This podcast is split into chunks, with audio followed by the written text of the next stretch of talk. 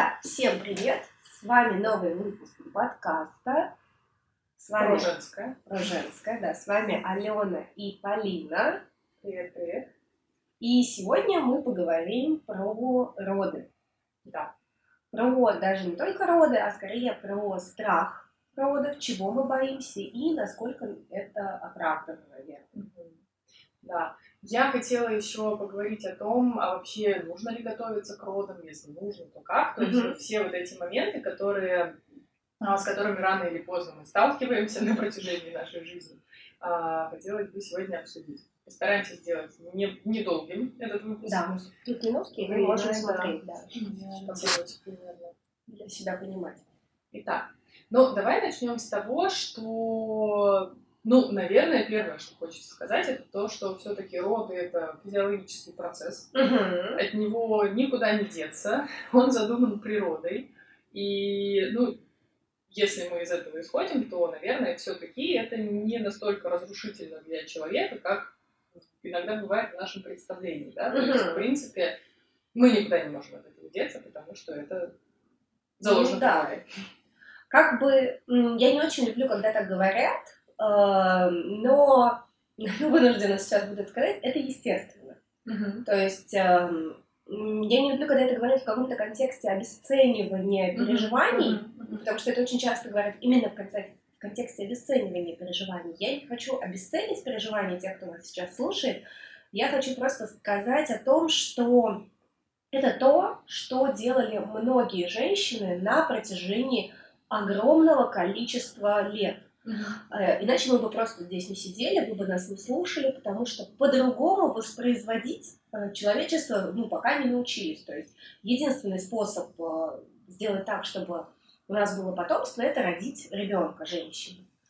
И м- мне кажется, что это должна быть достаточно ресурсная мысль, но опять-таки не в контексте обесценивания, mm-hmm. а именно в контексте того, что это нормально. То есть роды это, в общем, нормально, это естественно. Многие через это проходят, значит, чисто теоретически, и мы способны через это пройти. Вот. Но тогда возникает вопрос, а чего, в принципе, мы боимся? То есть, если мы условно, я думаю, что все мы, в принципе, понимаем, что это естественно, и любая из нас понимает, что это единственный способ к воспроизведению, и, ну, в общем-то, любая женщина а, понимает, что любая беременность заканчивается родами. Но тогда откуда возникает этот страх? Вот как ты думаешь? Но давай вспоминать, э, я всегда люблю вспоминать свой опыт, говорить о себе, да. Э, я помню, что у меня, у меня, кстати, очень интересно получилось. Я, будучи отягощенной медицинскими знаниями и врачебным образованием, э, я, в принципе, все знала. Я понимала, mm-hmm. как происходят роды, я понимала, что ну, мне вообще не нужно было идти на какие-то курсы, я считала, что я абсолютно к этому готова. Mm-hmm. Но когда наступил месяц, когда мне уже сейчас вот-вот рожать, у меня первая мысль была, боже мой, как бы это рассосалось куда-нибудь. Я очень хочу увидеть своего ребенка, но это ну как ты без меня, чтобы это Как прошло? чтобы я, да, можно я немножко в стороне буду? Но я в итоге так и добилась того, чтобы я была в стороне, потому что у меня было кесарево, ну как бы это тоже про это, кстати, тоже поговорим, про способы разрешения, mm-hmm. наверное. Но меня пугала, во-первых, неизвестность, mm-hmm. а во-вторых, меня очень пугала боль, потому что у меня, в принципе, достаточно низкий болевой порог. Mm-hmm. И еще у меня с первым ребенком была такая штука, что это вот тоже очень важно мамам услышать, я была настроена на то, что если, не дай бог, у меня будут неестественные роды Акесарева, mm-hmm. или вдруг что-то будет не так, боже мой, все, я поломаю ребенку всю жизнь, потому что я где-то там услышала, ну, mm-hmm. понимаешь тоже, врач, да, да, да. я понимаю, у меня есть какое-то рациональное мышление, mm-hmm. но вот это вот вот этот червячок, который мне говорил, что если твой ребенок не родится самостоятельно, он потом в жизни сложно будет добиваться каких-то целей, он потом не сможет чего-то достигать. Вот это, мне кажется, самое ужасное, что можно для мамы сделать, навязать ей какие-то представления о том, как должны пройти идеальные роды. И вот это вот представление идеальных родов, и не дай бог они не случатся, вот это меня очень пугало. То есть здесь, конечно, несколько факторов, да, но я примерно понимаю, что, наверное, я не одна такая, кто боялся вот этих вот моментов, да? Ну вот, знаешь, я вспоминаю себя, э, я, наверное, несколько раз рассказывала, если меня слушают мои клиенты, кто был у меня на лекциях, я рассказывала эту историю, что у моей мамы были очень тяжелые роды, роды меня, и почему-то мне об этом рассказывали. Но здесь важный момент, мне рассказывали об этом не в контексте упрека, что типа вот, я тебя там три часа рожала. Нет, мне об этом рассказывали просто как некий эмоци... ну, как некий фон. Uh-huh. Ну, видимо, просто чтобы поделиться этой информацией, не для того, чтобы меня как-то упрекнуть или еще что-то, чтобы я себя почувствовала виноватой, этого ни, ни в коем случае не было. А, но у меня была стойкая уверенность, что я умру в. То есть я прям, ну, я верила в это, я не могу сказать, что это было. А, ну, это не то, чтобы это как-то прям ярко выражалось, у меня не было панических атак, но я очень переживала по этому поводу. А, я боялась боли, потому что у меня тоже очень низкий болевой порог, и до сих пор вот все, что нормальным людям не больно, мне больно. И каждый раз у меня есть прекрасный вопрос, люди, которые знают, что у меня есть ребенок, всегда спрашивают, а как ты рожала? Я говорю, весело. С огоньком. Вот. А, я боялась боли, я боялась, очень боялась кесарево сечения, но по двум причинам. То есть первая причина, вот как ты говоришь, что если ребенок родится через кесарево сечение, то вот все у него сразу в жизни пойдет не так. И Какая вот я... там матрица нарушена? Да, да, да. И я на самом деле хочу сказать, что это очень плохо вообще так мам настраивать, потому что э, когда мы начинаем говорить мамам, что вот если что-то будет, и потом после этого все пойдет не так, это очень деструктивная мысль для мамы, потому что это то, что нельзя исправить. Но мы не можем засунуть ребенка назад в живот, ну, типа, как школьная учительница говорит, «Э, выйди из класса и дойди назад нормально. Мы не можем сказать ребенку, ты родился неправильно, давай родись правильно. А, и поэтому это вот, ну вот это была у меня причина. Вторая причина, я до ужаса боялась оперативного вмешательства. Mm-hmm. А, а как бы в то далекое время эпидуралка была не так сильно распространена, я боялась, что у меня просто будет общий наркоз, а общий наркоз влияет на ребенка. И, ну, короче, там шла коса, коса на камень, шла очень конкретно. Я сейчас пока помню по поводу да, общего да, наркоза, который влияет на ребенка очень сильно, я помню просто гениальный вопрос от анестезиолога, который он задал мне, когда я лежала, у меня был общий наркоз, когда я лежала на столе, у меня уже были привязаны руки, а у меня уже был катетер в вене, и мне уже вот-вот должны были просто вводить препарат. И анестезиолог, глядя на меня, спросил, тебе какой наркоз вводить, платный или бесплатный? Я говорю, ну, слушайте, в принципе, как вы скажете, нет, это еще не все. Это еще не самое потрясающее. Я говорю, ну, если есть принципиальная разница, в чем она? А, ну как, платный, тот, что платный, он для ребенка не вреден.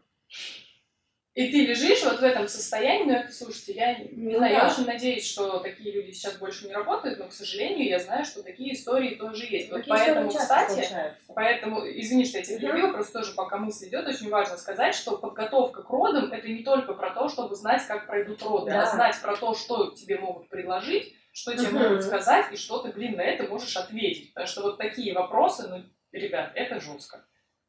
Ну, более того, несмотря на то, что я проходила подготовку, у меня еще была такая некая, знаешь, установка, что обезболивание это плохо. Ты не а, прочувствуешь всего? Да, и более того, я рожала вместе с моим мужем, и ему было строго-настрого запрещено разрешать обезболивание мне. То есть вот настолько... Ты ему говорила Я заранее, ему говорила да? заранее, я говорила, что пока с тобой разговаривает адекватная женщина, что никакого обезболивания, то есть все должно быть естественно.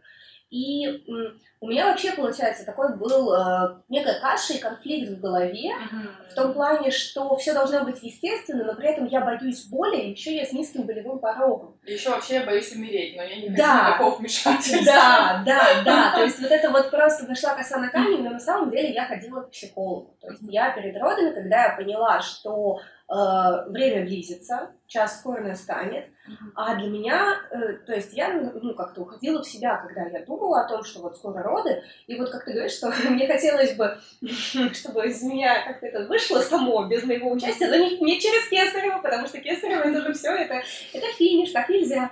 А, в общем, вот в этом таком раздраенном состоянии я стала искать курсы, а здесь, наверное, нужен контекст времени, когда я рожала, а, в Оренбурге, а, в, Оренбурге, в Оренбурге не было курсов для беременных. То есть они были при женских консультациях, и шли они в первой половине дня, что было категорически мне неудобно, потому что я ходила в университет, mm-hmm. и в это время у меня были пары. То есть я не могла пойти на курсы, потому что я была на парах. Я нашла вообще просто на какую-то десятую попытку, то есть я лазила в интернете и нашла курсы, которые были после работы моего мужа. Mm-hmm. Я вот клянусь, я туда ходила одна. То есть вот в гордом одиночестве, ну, это и мы еще там как раз прорабатывали, получается, мои страхи с э, психологом.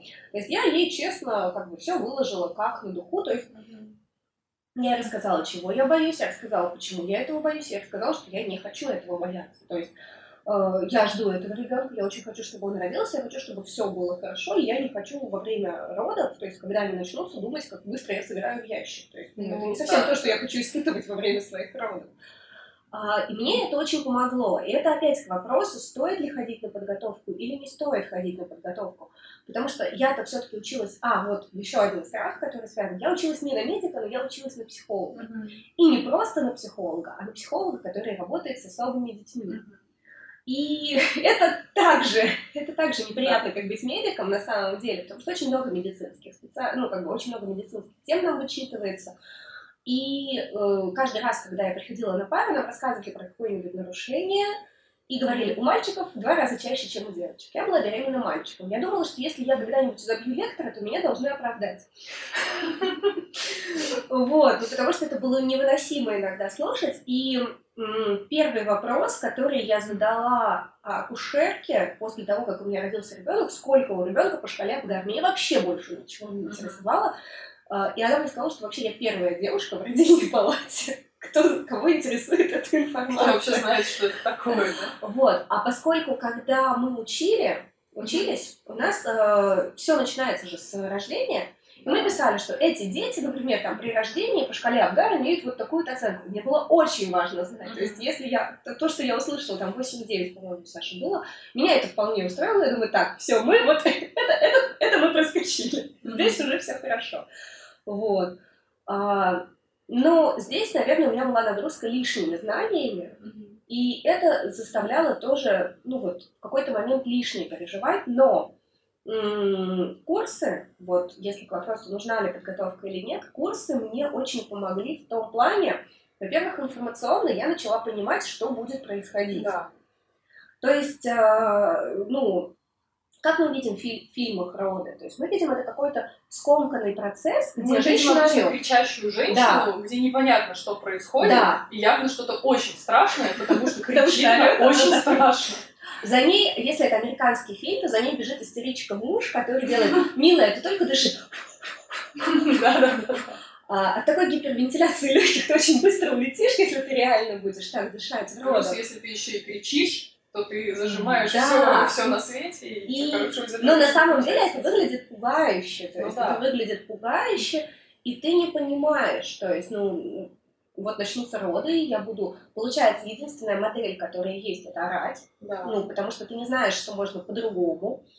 И это как примерно, знаешь, примерно та же ситуация про те же фильмы, когда мы видим новорожденного ребенка, прекрасненького, розовенького, такого прямо вообще красавчика, а потом ты получаешь на руки свое чудо любимое. И опять же, я не помню, говорила я это уже на наших подкастах или нет, но у меня муж, когда увидел мою дочь, поскольку я была под общим наркозом, он ее увидел первую, и я с ним не могла контактировать. Он говорит, у меня мысль была, ну, ну, блин, ну, жалко, да, раз она нездорова, я ее, конечно, очень люблю, но, возможно, следующий ребенок будет нормальным, здоровым. То есть, ну, вплоть до того, ну, что реально а ты мы не же не видим детей. Ну, то есть мы же не видим часто детей э, в таком состоянии. Да. То есть обычно первый ребенок, вот с которым мы так близко контактируем, это наш собственный.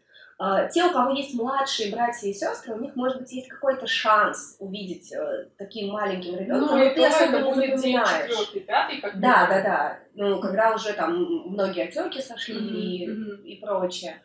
Вот. Но здесь же еще про э, именно про ощущения и про то, как все будет. То есть вот как все ну, будет. Ну да, что же там будет такого страшного, что я буду настолько кричать, и это не казуистика какая-то, а это, ну, складывается впечатление, что действительно все так кричат, потому что да. это ну, действительно так страшно. Ну, потому что мне, например, я не помню ни одного фильма из тех, что лично я смотрела, а, где бы женщина себя вела как-то. Либо это выглядит, знаете, как некие сектанты, которые поют какие-то песни в круге, ну, да, и это пугает еще больше на самом деле. Гипнороды, которые на самом деле, как оказалось, не совсем-то и гипно. Ну, я просто помню, что э, я прямо перед самыми родами, ну, условно, за несколько месяцев вышел прекрасный фильм. Э, там играл вот этот вот из «Достучаться до небес». Э, там была такая тема, что кто родится первый из детей. Там был фильм новогодний, мы его смотрели в кинотеатре, и там было две пары беременные, и кто-то из детей должен родиться первым. Там, на самом деле, они не так сильно вопили, э, все было гораздо мягче, но все равно чувствовалась какая-то суета вот в этом процессе, какое-то вот такое напряжение. То есть, э, и самое главное, нету показа, ну, то есть там, конечно, пытаются показать, типа, что там женщина должна дышать, но это показывается карикатурно и неправильно. Mm-hmm. То есть, ну, там никогда а, не как будто ты правильно. делаешь это и так не надо. Да, то есть там нет, там на самом деле обычно показывается, что типа муж говорит, дыши.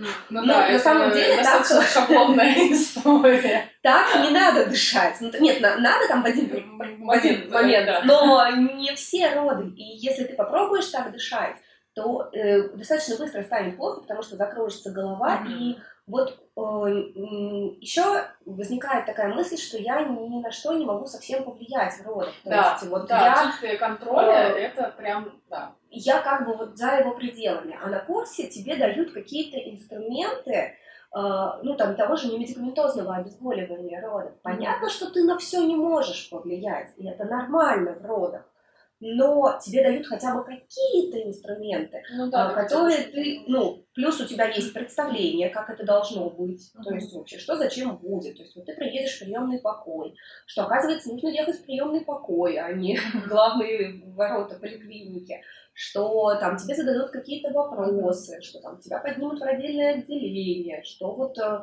с тобой может происходить, э, какие там процедуры дополнительно могут делать. И ты знаешь, успо- спокойнее mm-hmm. себя чувствуешь, когда ты знаешь это. Я по поводу подготовки тоже хочу сказать, что как раз пока еще свежи в памяти воспоминания с обучения, как раз, как раз у нас на перинатальной психологии была сессия ровно посвященная родам, именно mm-hmm. беременности, родам. И, во-первых, очень важная мысль, которую прям очень-очень-очень хочется подчеркнуть, на мой взгляд, это ключевой момент, что мы же э, из-за того, что мы переживаем из-за того, что мы не можем ни на что повлиять, мы часто склонны перекладывать ответственность, очень сильно доверять какому-то врачу или специалисту, который тебя готовит. И самая нехорошая вещь вот если вы ее замечаете в человеке, который вас курирует, то очень большой повод действительно задуматься, mm-hmm. что если человек замыкает вас на себя, если он говорит, вот если я с тобой буду, тогда mm-hmm. у тебя все будет окей. Вот mm-hmm. это очень опасная история. Замыкаться на, на врача, замыкаться на мужа даже, возможно, mm-hmm. если вы рассматриваете совместные роды. То есть вот это вот вы в родах э, ведущий человек. То есть неважно, что вокруг вас, да, у вас может быть, э, дай бог, чтобы у вас был врач-акушер, чтобы вы были в стационаре, да, то есть где-то в, угу. в тех условиях, в которых действительно вы будете в безопасности. Но ни в коем случае не нужно замыкаться на того человека, даже если это доула, даже если у вас какие-то планы есть, все равно, ну, всякое может быть, поэтому mm-hmm. нужно рассчитывать на себя, это первое. И второе, очень классный, кстати, момент, тоже по поводу подготовки, тоже нам рассказывали о том, что многие папы говорят о том, что там занятия по совместным родам это не для меня, мне это не интересно, я не хочу. А, и очень хороший вопрос, тоже одна из преподавателей говорит, а вы, когда схватки начнутся, вы свою жену в роддом повезете? Mm-hmm. Повезу. Ну, так значит, вы, у вас будут уже совместные роды. Вот, поэтому это я к чему? К тому, что мужу тоже крайне желательно доносить, что будет происходить. Если будет муж рядом с вами, а, желательно еще и знать самой, что вам может помочь, угу. и, соответственно, таким образом э, передать мужу ту информацию, которая ему поможет каким-то образом вам помочь. Потому что мужчина, мне кажется, тоже очень страшно, когда они оказываются ну рядом вот, с женщиной. Э, я веду занятия для пар как раз практически по подготовке к родам, и на самом деле папа достаточно активно конспектирует mm всегда. Если они приходят. Да, ну, те, которые пришли, и они очень много конспектируют, очень много задают вопросы, Э, ну, те, кого прям не заставили, не силком проявили, mm-hmm. а вот те, которые как- как-то вот э, сами хотели. И я могу согласиться, что если планируются партнерские роды, то папе вообще обязательно нужно знать, что будет происходить. Но и в принципе иметь какое-то такое базовое представление о том, что такое роды, как это выглядит, с чего это начинается, как это происходит, это очень важно. И могу рассказать такой смешной случай, он был не со мной, он был своей коллегой, она вела занятия по партнерским родам, и э, она кушерка. То есть она акушер-гинеколог. Она прям доктор-доктор, очень круто рассказывает, безумно интересно ее слушать. И чтобы вы понимали, там, где я веду эти занятия, там просто потрясающие пособия. Господи, это, это красиво, это очень красиво. Там и пособия, как ребенок внутриутробно находится. То есть вот там все видно. Mm-hmm все очень пособие, как э, раскрывается шейка матки, э, как там выходит ребенок, все эти развороты, господи, какая красота. Есть отдельное пособие, просто потрясающее, с просветом шейки матки. Ну, то есть понятно, что это не шейка, а прям картонные вот эти вот кружочки. Очень интересно. И, естественно, это акушер-гинеколог, это доктор. Причем не просто доктор, это доктор, который прям принимает роды и параллельно вот ведет эти занятия. разумеется, половые органы она называет своими именами. А, и у одного папы случился натуральный припадок, когда она говорила вагина и член. Ну вот прям, прям у папы случился припадок. Вы можете это не говорить? А когда она начала показывать картинки, папа просто выбежал и дальше уже со слов администратора ругался неприличными словами возле администратора. И понимаете, это э, почему это важно? То есть это важно, во-первых, как элемент э, начала сексуального воспитания и ваших детей в том числе. То есть э, научиться через себя переступать, потому что все, что происходит в родах, это естественно. Все, что, э, все, как называются наши половые органы, это тоже естественно. То есть у них не должно быть слов заменителей. Кстати, можно сделать подкаст про сексуальное воспитание. Да, мне кажется, это очень-очень нужная тема. Но... Э... Да, потому что я тут на днях, мне буквально вчера, по-моему, или позавчера прислали э, в директ сообщение о том, что когда ребенку был месяц, медсестра на осмотре сказала бить по рукам мальчика, когда он тянет руки к половому члену, чтобы не вырос анониста. Это просто, ну, вот, да. Да, печалька.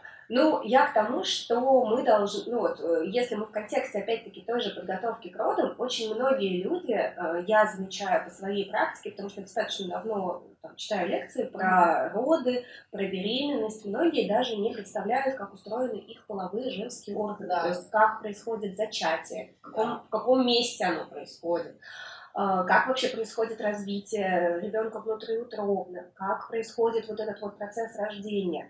И нет, вам не говорят на курсах, то есть это же не курсы акушерства и гинекологии. Поверьте mm-hmm. мне, какие-то неприятные вещи, какие-то там патологии никто не станет вам рассказывать. Это никому не нужно и не интересно. Вам рассказывают абсолютно нормативную норму, но при этом вы становитесь э, более подкованы в этой теме.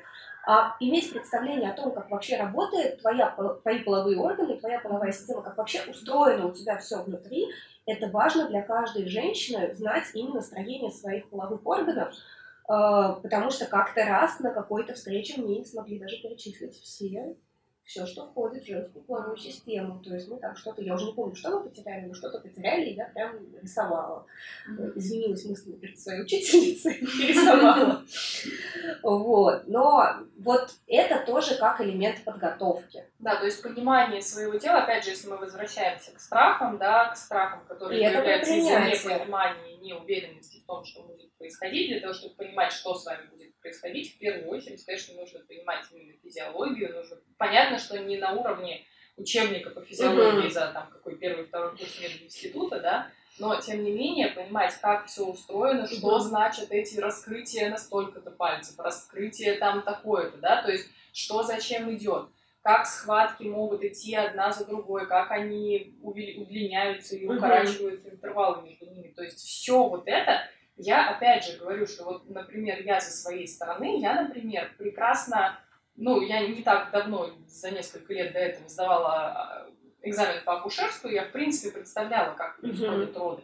Но, тем не менее, я понимаю, что для меня это все равно было достаточно страшно, потому что я понимала со стороны, как это происходит. Но я как будто бы не проецировала это на себя и совершенно не думала о том, а что, а что я при этом буду делать. То есть у меня реально, я вот за несколько недель до того, как уже все должно было произойти, я осознала, что я вообще не понимаю, что я должна делать. То есть это такое ощущение, что я действительно планировала быть в стороне от этого. Ну, слушай, мне кажется, это же наоборот для врача хорошо. То есть вот мы, когда я училась на перинатального психолога, mm-hmm. и потом, когда я пошла на практику на роды, и я тоже это не проецировала на себя, не проецировала на себя роды, то есть вот я знала, mm-hmm. какие этапы, я знала, чем э, ну, я для себя делила роли. То есть вот я в родах, как женщина, которая mm-hmm. рожает, я должна делать одни вещи. И я в родах, как женщина, которая сопровождает, это другие вещи. Нет, ну это понятно, конечно, конечно. И да, я соглашусь. Э, вот, кстати, вот там, где я веду занятия, туда даже врачи тоже приходят. Mm-hmm. Но, кстати, обычно со вторым ребенком это так мило. А, потому как э, вот с первым ребенком тоже есть такое вот заблуждение, что мне кажется, что я все знаю, но мы не учитываем вот этот момент, что да, мы же когда учимся, мы смотрим со стороны. Опять-таки, почему ну, психологу нужен психолог? Потому что я знаю, как себя вести как психолог для клиента, но э, я не понимаю, как себя вести, как я психолог для себя. Mm-hmm. То есть это как? Это в чем это будет заключаться? Какую пользу я себе предоставлю? То есть какие я там должна себе вопросы mm-hmm. задавать, как я себя должна выводить на что-то. Mm-hmm. Э, и поэтому нужен другой человек. Также и э, для себя понять, вот, а как я буду это чувствовать. Mm-hmm. И многие, кстати, на курсах э, вы можете даже э, ну не то чтобы познакомиться с ощущениями, это не совсем правильно, но вам могут хотя бы приблизительно описать, на что это похоже, mm-hmm. потому что я часто люблю задавать вопрос вначале, а, вот как понять, что у меня схватки. И ведь это не банальная какая-то вещь, а это то, что для э, женщины может быть важно. Вот я yeah. сижу дома, у меня уже э, как бы срок подходит к родам, вот я сижу дома, занимаюсь своими делами у меня уже там 39-40 недель. Как мне понять, что у меня начались mm-hmm. схватки? И многие же чего ждут, опять-таки возвращаясь к фильму, mm-hmm. а, многие ждут, что это будет резкая какая-то адская боль. Mm-hmm. А, и вот, ну, я вам клянусь, я сколько не вела занятия на какие-то широкие группы, я вот выступала mm-hmm. в магазине «Буду мамой», там, получается, были достаточно большие всегда группы, потому что раз в месяц это все было. И практически большинство всегда мне отвечало, что как, как, как понять, что начинаются схватки? Это боль. То есть вот мне станет очень-очень больно. То есть люди же ждут боли mm-hmm. и ее боятся. Давай тогда смотри, если мы говорим все-таки про страхи, мы ушли немножко в подготовку mm-hmm. тоже. Вот, значит, какой у нас первый страх? Первый страх это неизвестность. Мы, в принципе, mm-hmm. про него проговорили. Этот страх у нас снимается за счет того, что вы обращаетесь за подготовкой. Да. Да. А, следующий страх а, боль. Боль. Боль это самый частый страх. Да. Боль но вот на самом деле здесь нужно, во-первых, для себя понимать, опять-таки, мы возвращаемся, что все-таки роды это физиологичный процесс, и, ну вот от себя могу вам сказать, что прямой корреляции между низким болевым порогом и ощущениями в родах не замечено. То есть если вам больно на эпиляции, если вы плачете, когда выщипываете себе брови, если вам больно делать маникюр, как мне, а, то это не значит, что вы умрете на родах от э, болевых ощущений. Это немножечко разные вещи, и нужно понимать, что есть разница между родовой болью и болью, как, э, ну не знаю, ну, когда болит зуб. Которая причиняется за счет да, нарушений, что... да, или какой-то патологии. Потому что это, во-первых, все-таки разные вещи. Во-вторых, нужно для себя э, четко понимать, что я могу сделать. Mm-hmm, да. То есть вот э, те же немедикаментозные способы обезболивания, и их э, вам расскажут на любых курсах. Здесь опять же мы приходим к Да, мы опять-таки приходим к курсам, потому что на курсах нам подробно объяснят, откуда берется боль. То есть, э, опять, мы возвращаемся, почему нужно понимать физиологию? Потому что это э, ниточки одной цепи. Если ты не знаешь физиологию, ты не можешь понять, почему больно в родах. Знаете, я всегда тоже любила задавать такой вопрос на курсах. Э, я говорю, что роды – это естественный процесс, правильно? Все соглашаются, правильно. Но смотрите, роды – это единственная возможность для человечества, как, ну, как для вида размножаться, правильно? Правильно. Я говорю, смотрите, а почему больно? Ну, то есть природа не хочет, чтобы мы выжили? Я ее понимаю, но все-таки. А, и здесь вот как раз начинается такая тишина, потому что, да, непонятно, а почему больно. И вот как раз понимание, почему больно, дает, э, ну, по крайней мере, как объясняют те, кого я слышала, всегда mm-hmm. не медикаментозные методы обезболивания, всегда начинается объяснение с того, почему больно, какие методы есть и как они помогают. То есть, mm-hmm. что это не магия вне Хогвартса, mm-hmm. что типа ты подышал и тебе стало легче, потому что там вот помогло. Mm-hmm. Или моя любимая история, когда я в 16-м роддоме читала курсы, ну, там девушка, которая вот эти курсы организовывала, тоже врач-гинеколог, она принимает роды. И она мне иногда рассказывала байки, байки роддома. И как-то раз она мне говорит, а, приехала девушка в приемное отделение с огромным пакетом из Икеи, вот таким синим. А, и, в общем, как бы, ну, отдельно у нее были сумки, отдельно вот этот вот пакет. Она у нее спрашивает, девушка, а что у вас там? Ну, так много сумок просто нельзя нести в отделение. Она, икона. То есть вот прям ей нужно было, чтобы прям под образами рожать. А, вот чтобы у вас не было такого ощущения, что какая-то магия происходит от того, что вы это делаете, нету никакой магии в медикаментозных способах обезболивания. Они все научно обоснованы и доказаны, но чтобы понимать это, вам необходимо иметь представление об анатомии и физиологии mm-hmm. родов, и тогда вы понимаете, что почему смена пост помогает, почему дыхание помогает, Почему душ помогает? Mm-hmm. То есть все это вы понимаете благодаря, э, благодаря подробному объяснению. И здесь у вас есть вот как раз этот ресурс. Что я могу сделать? Mm-hmm. То есть не я как э, жертва, mm-hmm. что мне больно, вот моя мама то, что мне рассказывала, она говорит, что, во-первых, курсов никаких не было, а во-вторых, когда ты уже приехал в роддом, была вот эта вот установка, что типа терпи, раз ты забеременела, то ты должна терпеть. И она говорит, что многие там орали в тумбочку, открыв... от... отрывали батареи, там, ну, вообще какие-то страшные вещи. Вообще рассказы про роды в советское время — это просто сродни каким-то фильмам ужасов. просто, ну, честное слово. Я вот тоже сколько не слушаю, мне моя мама тоже рассказывала, но у меня, благо, с родами все было хорошо, угу. но там потом была какая-то ерунда угу. тоже, то есть, конечно, очень своеобразно все. Но у меня у мамы просто была большая кровопотеря, и остался кусок плаценты в матке, mm-hmm. и именно из-за этого было, ну, были проблемы, и нам пришлось сделать переливание крови, к счастью, моя бабушка дала ей кровь. Ну, то есть это было даже не столько, как я понимаю, с самими родами связано, mm-hmm. больше там как такой вот послеродовая история, mm-hmm. то есть поэтому там меня никто не винил, мне ничего плохого не говорили, но а, именно вот мамины рассказы про то, как угу. ты справляешься с болью, да, они такие были нересурсные. Ну, И я думаю, что ни одна моя мама пережила, огромное количество людей это переживает. И, э, возможно, я не столкнулась с вот каким-то этим обесцениванием моих чувств, Uh-huh. с какой-то вот э, с каким-то плохим ну, отношением. С я потому что рожала с мужем. И, наверное, когда рядом стоит мужчина, который платит за, все, за весь этот банкет, ну, не станут грубо разговаривать с женщиной.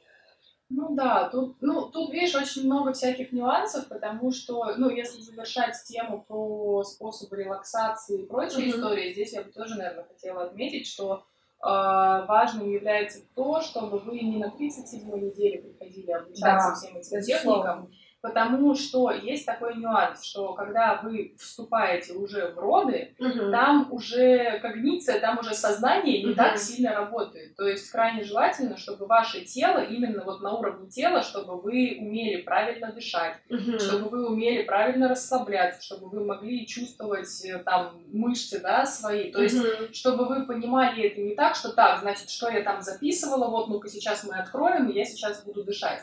Это, ну, маловероятно, что это сработает. То есть для того, чтобы это работало максимально, действительно, чтобы это было максимально действенно, mm-hmm. важно именно на уровне тела это запоминать, а это просто ежедневная практическая практика.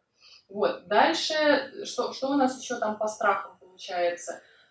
А, страх, э, ну, вот страх связан с детьми, то есть если что-то будет не так с ребенком. Если будет не так с ребенком, да. Угу. Вот, ну здесь, наверное, а, если вы регулярно ходите к врачу, и вам не говорят, что у вас что-то не так с ребенком, то велика вероятность, что все так оно и есть.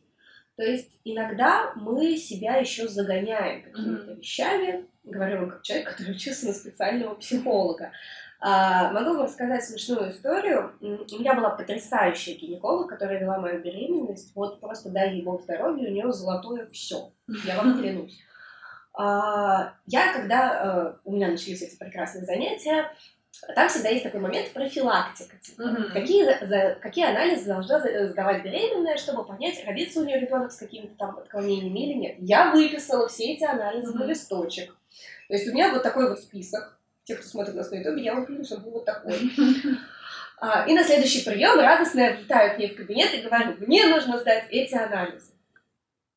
Она просто не теряя самообладания смотрит в мой список и говорит, рыба моя, эти анализы сдаются, вот эти, говорит, после 30, вот эти после 40, а эти в принципе тебе не нужны, потому что, ну, даже нет показаний к этим анализам. Я говорю, слушайте, давайте все-таки и она со мной как раз вот долго, она со мной разговаривала на эту тему. Она мне объясняла, что, Аленушка, дорогая, у тебя не так много лет, что у тебя, в принципе, риски вот рождения таких детей, но они минимальны. То есть, как бы, во-первых, ты во-вторых, там ты, ну, у тебя нормальный абсолютно образ жизни. Mm-hmm.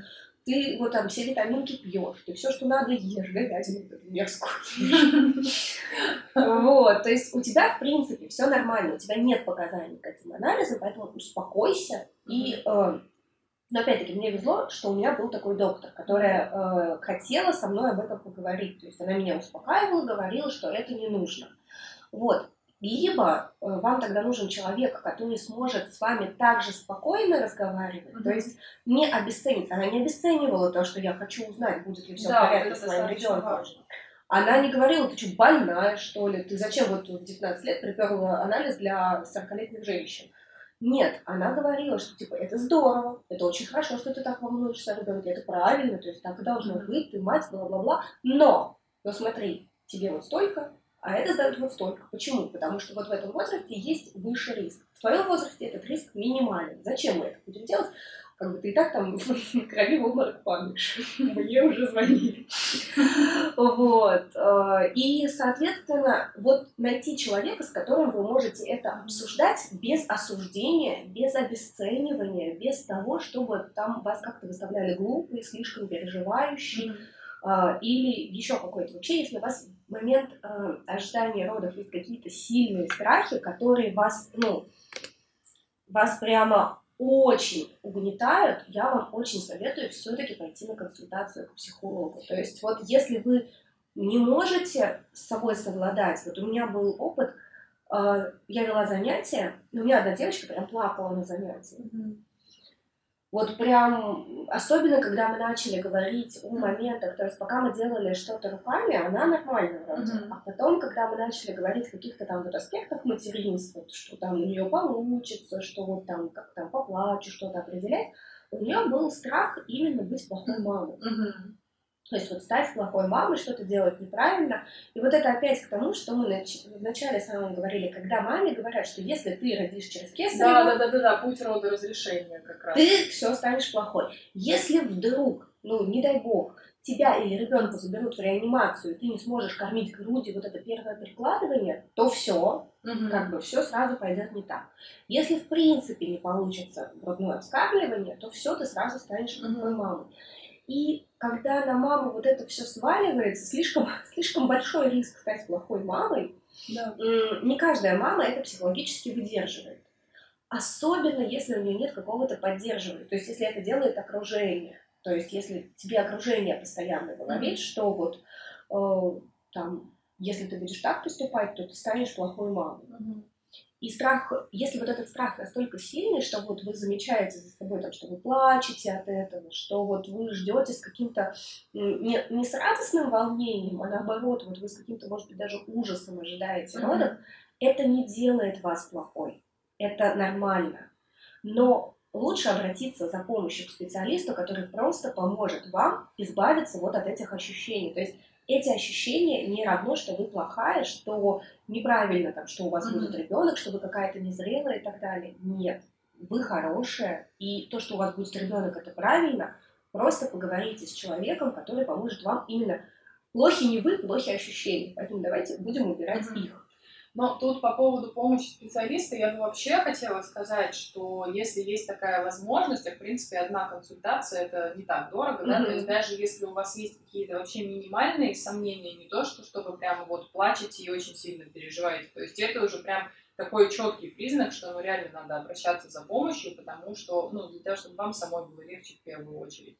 Но даже сходить один раз, вот у нас в Питере и в Москве, насколько я знаю, сейчас даже при женских консультациях mm-hmm. уже стараются проводить хотя бы одну такую скрининговую консультацию перинатального психолога, это действительно очень важно, потому что, а, исходя из того, как вы относитесь к беременности, как вы относитесь mm-hmm. к родам, как вы переживаете все вот эти этапы, от этого же зависит и то, как вы потом с ребенком будете взаимодействовать. Будете ли вы всю жизнь искупать вину за то, что вы mm-hmm. родили его путем кесарево сечения, или там за то, mm-hmm. что не кормили грудью, да? То есть вот эти вещи тоже желательно прорабатывать. Мы можем их даже не знать, Mm-hmm. Поэтому я открыла для себя психологию вообще как что-то чудесное, не волшебное, а именно действительно очень полезное. Mm-hmm. И я сейчас понимаю, что ну, это действительно, ну как в Европе достаточно уже широкая практика обращения к психологам. Для да, нас да. это веяние еще только-только начинает доходить. Но мне кажется, это очень правильная практика. Стольких проблем можно избежать путем того, что ты просто на самом начальном этапе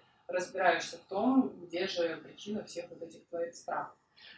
Но я, знаешь, что хочу добавить к твоей ремарке? То есть любые сомнения в момент беременности, просто многие мамы начинают себя как-то винить. За то, что сомневаются. За то, что они сомневаются, за то, что иногда, может быть, у нее в голове возникает такая идея, а может быть, я поторопилась, может быть, не mm-hmm. стоит, а может быть, э, там, там я не нагулялась или еще mm-hmm. что-то и они боятся с кем-то этим поделиться. Угу, боятся вообще произнести. А, боятся даже, да, сказать это вслух, потому даже что... Себе Потому что кажется, что если я это скажу, то, ну а какая же я мать? То есть у нас, в принципе, есть сейчас вот такое, что задолбало снимать. Mm-hmm. Если ты хоть на секундочку сомневаешься, если ты хоть э, на минуточку не испытываешь какого-то кайфа. Э, да, и то, что мы с подругой обсуждали, э, он говорит, э, вот часто сейчас пишут, э, что там, как же он быстро растет, как быстро растут эти маленькие ножки.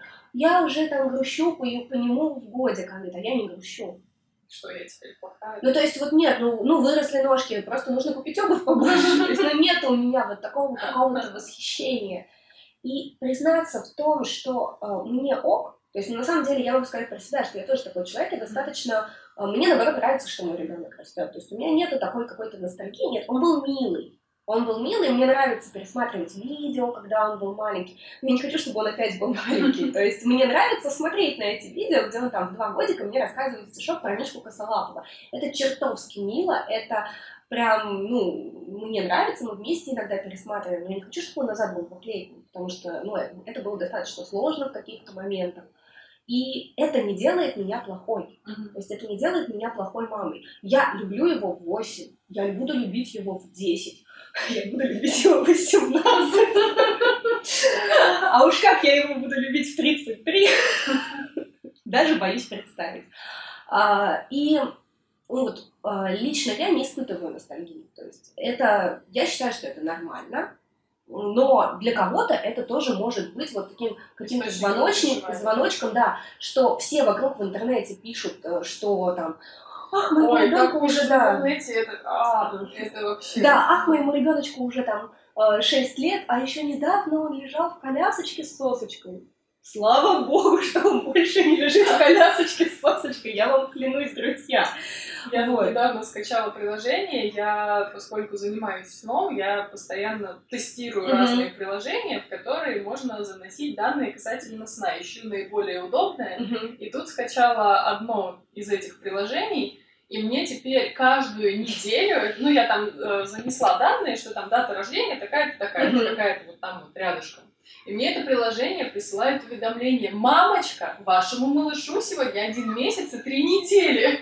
И каждую неделю я почему-то до сих пор не удаляю это приложение, это очень забавно.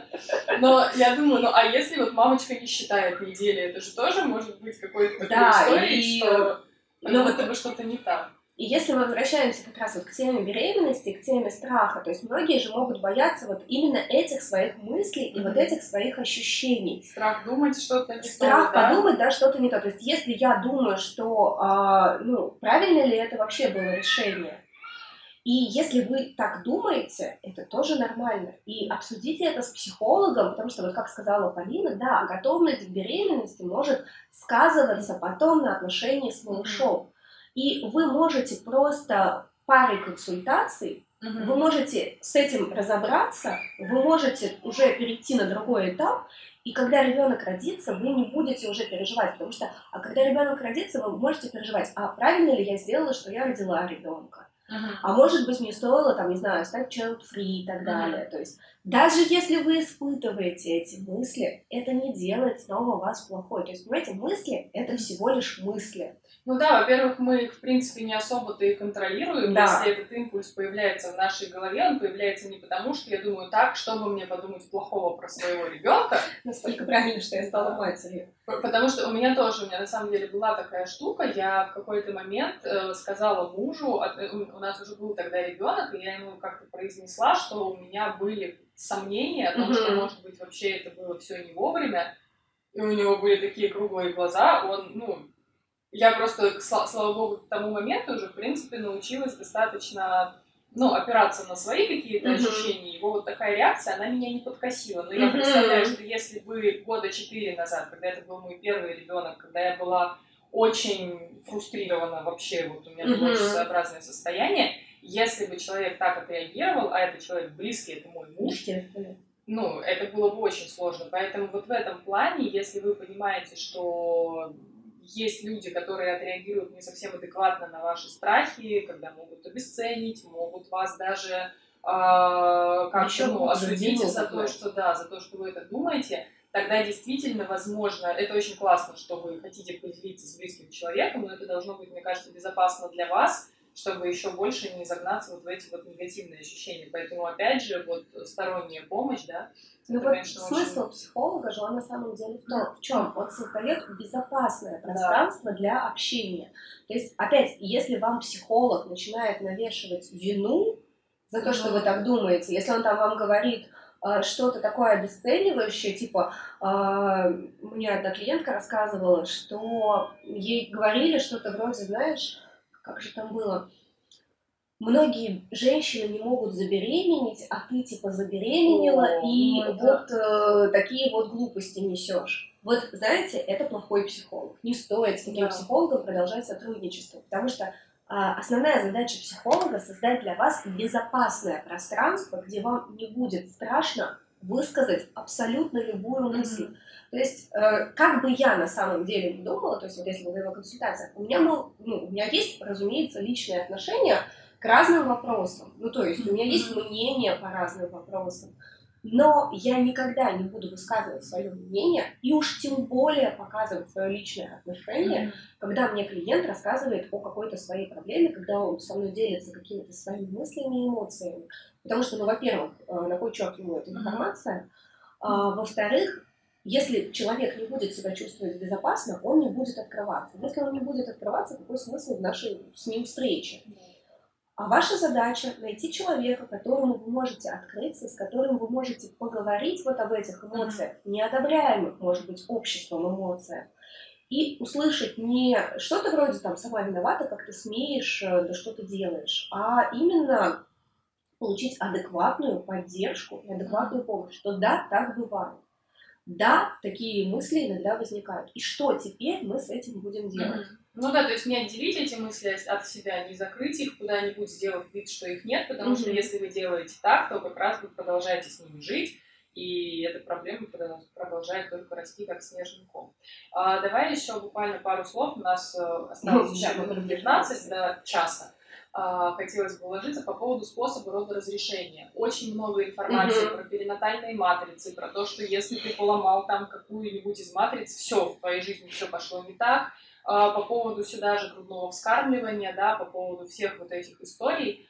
А, Меня здесь всегда, ну, как врача, наверное, в большей степени, ну, как психолога тоже, но я только начинаю, все-таки Мгм. больше врачебная такая история присутствует во мне, да. Я прекрасно понимаю, что когда у нас есть вариант хорошо, ну, хорошо родить условно, да, благополучно родить естественным путем, или выбрать там условно кесарево сечение, понятно, что в данной ситуации мы все-таки выберем, выберем, скорее всего, роды естественным путем.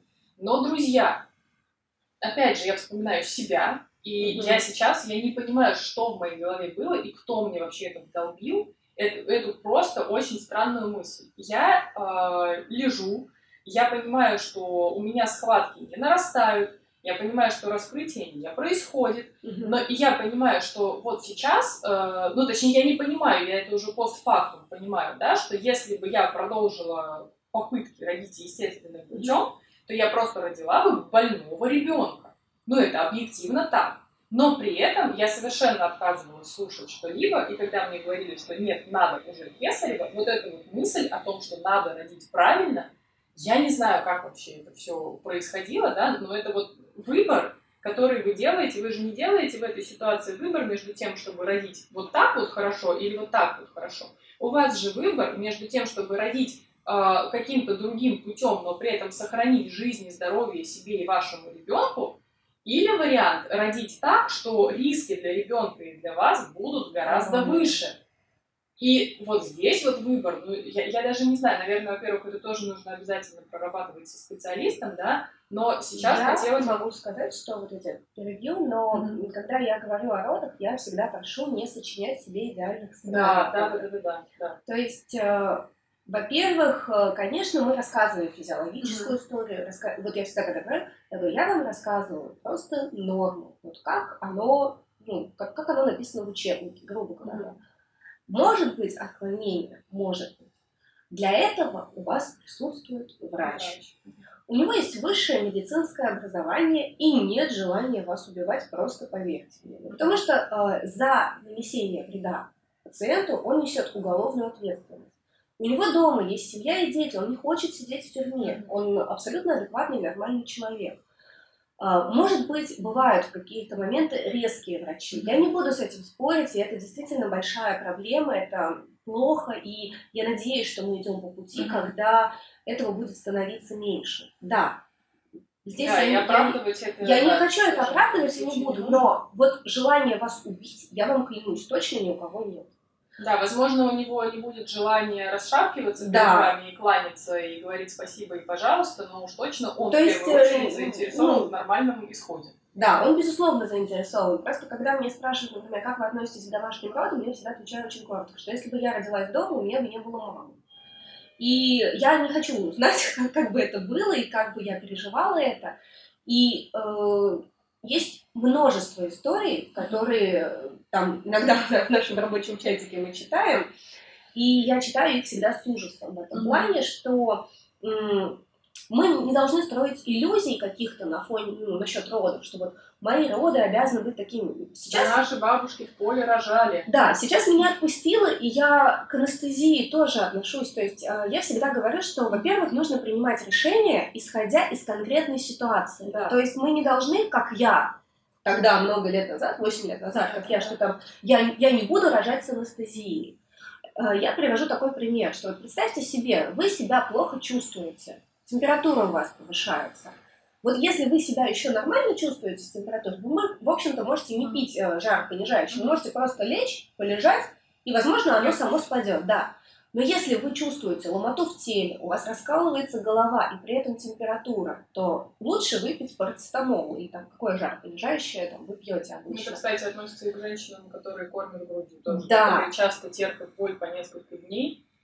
Но, это вот. Но здесь вопрос про, э, там, про какие-то побочные эффекты. Там, у, у э, обезболивающего есть побочные эффекты. Я говорю, давайте откроем инструкцию к парацетамолу. И дойдем до пункта побочного. Если у лекарства нет побочного эффекта, значит это не лекарство, это фигня. Ну, потому что лекарство всегда ну, имеет побочный эффект. Да. То есть э, не может, не может быть у лекарства отсутствовать побочные эффекты. Может ли это накрыть? Может. Но сейчас еще есть такая популярная история, когда начинают рассказывать, что вот у ребенка, который родился, э, господи, с эпидуральной анестезией, бывает вот то-то, то-то и то-то. Я говорю, что давайте будем немножечко более э, скептичны к этим исследованиям. Почему? Потому что это не совсем чистые исследования. У нас сравнивают детей с эпидуралкой и без эпидуралки. Но а, честнее, ну то есть прям mm-hmm. честные исследования были бы, если бы мы одного и того же ребенка родили с эпидуралкой, а потом его бы родили без эпидуралки. Тогда бы мы посмотрели. А так мы просто смотрим, но мы не учитываем а как жила мама все это время, а как жила ее мама до рождения, потому что у девочек яйцеклетки закладываются во время беременности. Может, ее бабушка, бабушка вот этого ребенка там без эпидуралки или с эпидуралкой, эгегей чего творила во время беременности, мы же не знаем. То есть это не совсем э, прям, ну, такое прям чистейшее исследование, и поэтому не сделает вашего ребенка хуже то, что у него была эпидуральная анестезия. Но, возможно, возможно, это станет э, ну, возможностью для вас родить, ну, нельзя сказать, что хорошо, но лучше, Более чем, получше, чем, да, без. чем было бы без эпидуралки. Поэтому, э, как я говорю на курсах, неважно, как пройдут ваши роды, с эпидуральной анестезией или без эпидуральной анестезии, э, через кесарево сечение или э, ну, через естественные родовые пути. Это на самом деле не так важно. Если вы родили, и у вас все хорошо, то есть вы себя хорошо чувствуете, ребенок себя хорошо чувствует, то значит все, все получилось, все нормально. И это самое главное. Поэтому не нужно себе настраивать каких-то там вот иллюзий на этот счет. Да, вот сейчас тоже последние буквально несколько минут хочется сказать, что сейчас очень модно, и мне очень обидно на это смотреть. Опять же, у меня контекстная реклама выскакивает очень часто в Инстаграм.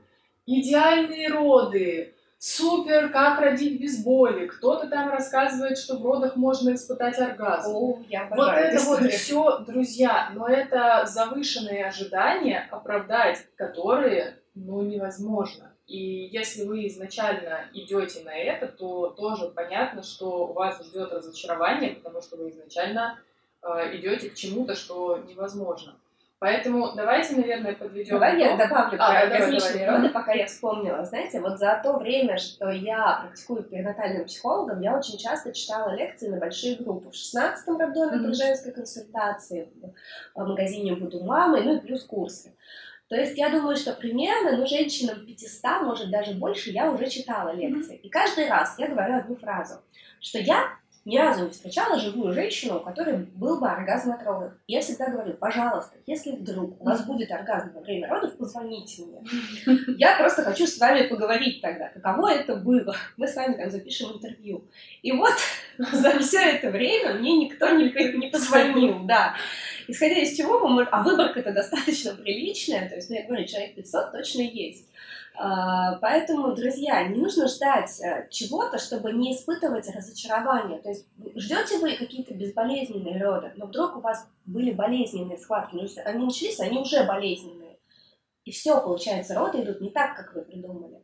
Ждете вы там, я не знаю, чего-то еще, ну там, mm-hmm. что, что не будет у вас анестезии. И вдруг доктор говорит, что показания есть, нужно сделать анестезию. И все, у вас опять идет фрустрация от того, что роды не такие.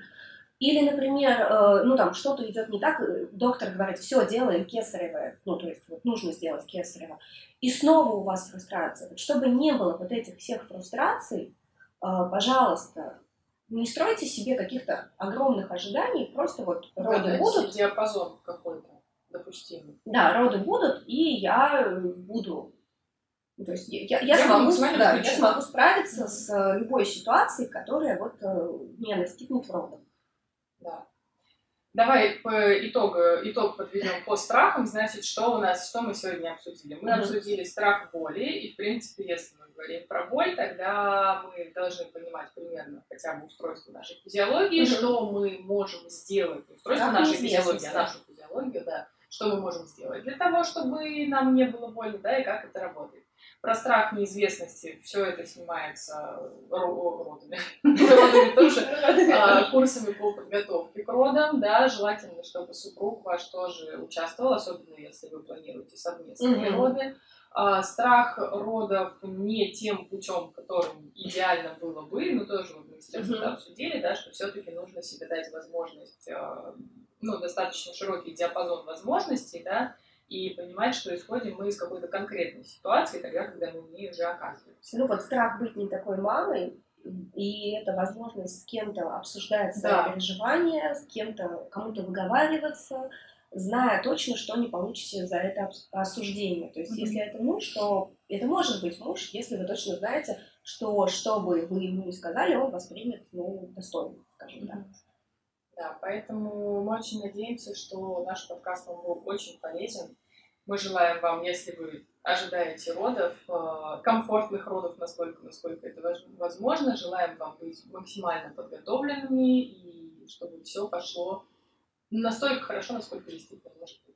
Спасибо вам за внимание. А я напомню вам, что в описании нашего подкаста есть ссылка на мой инстаграм и на инстаграм Полины.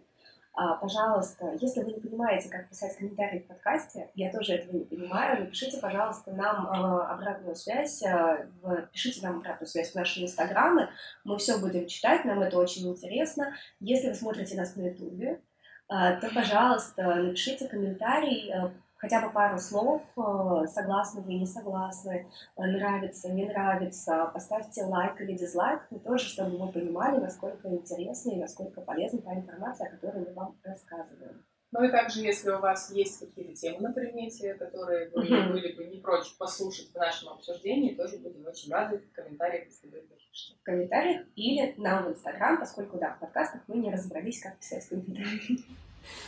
Все, всем спасибо и до, до новых встреч. Да, до встречи.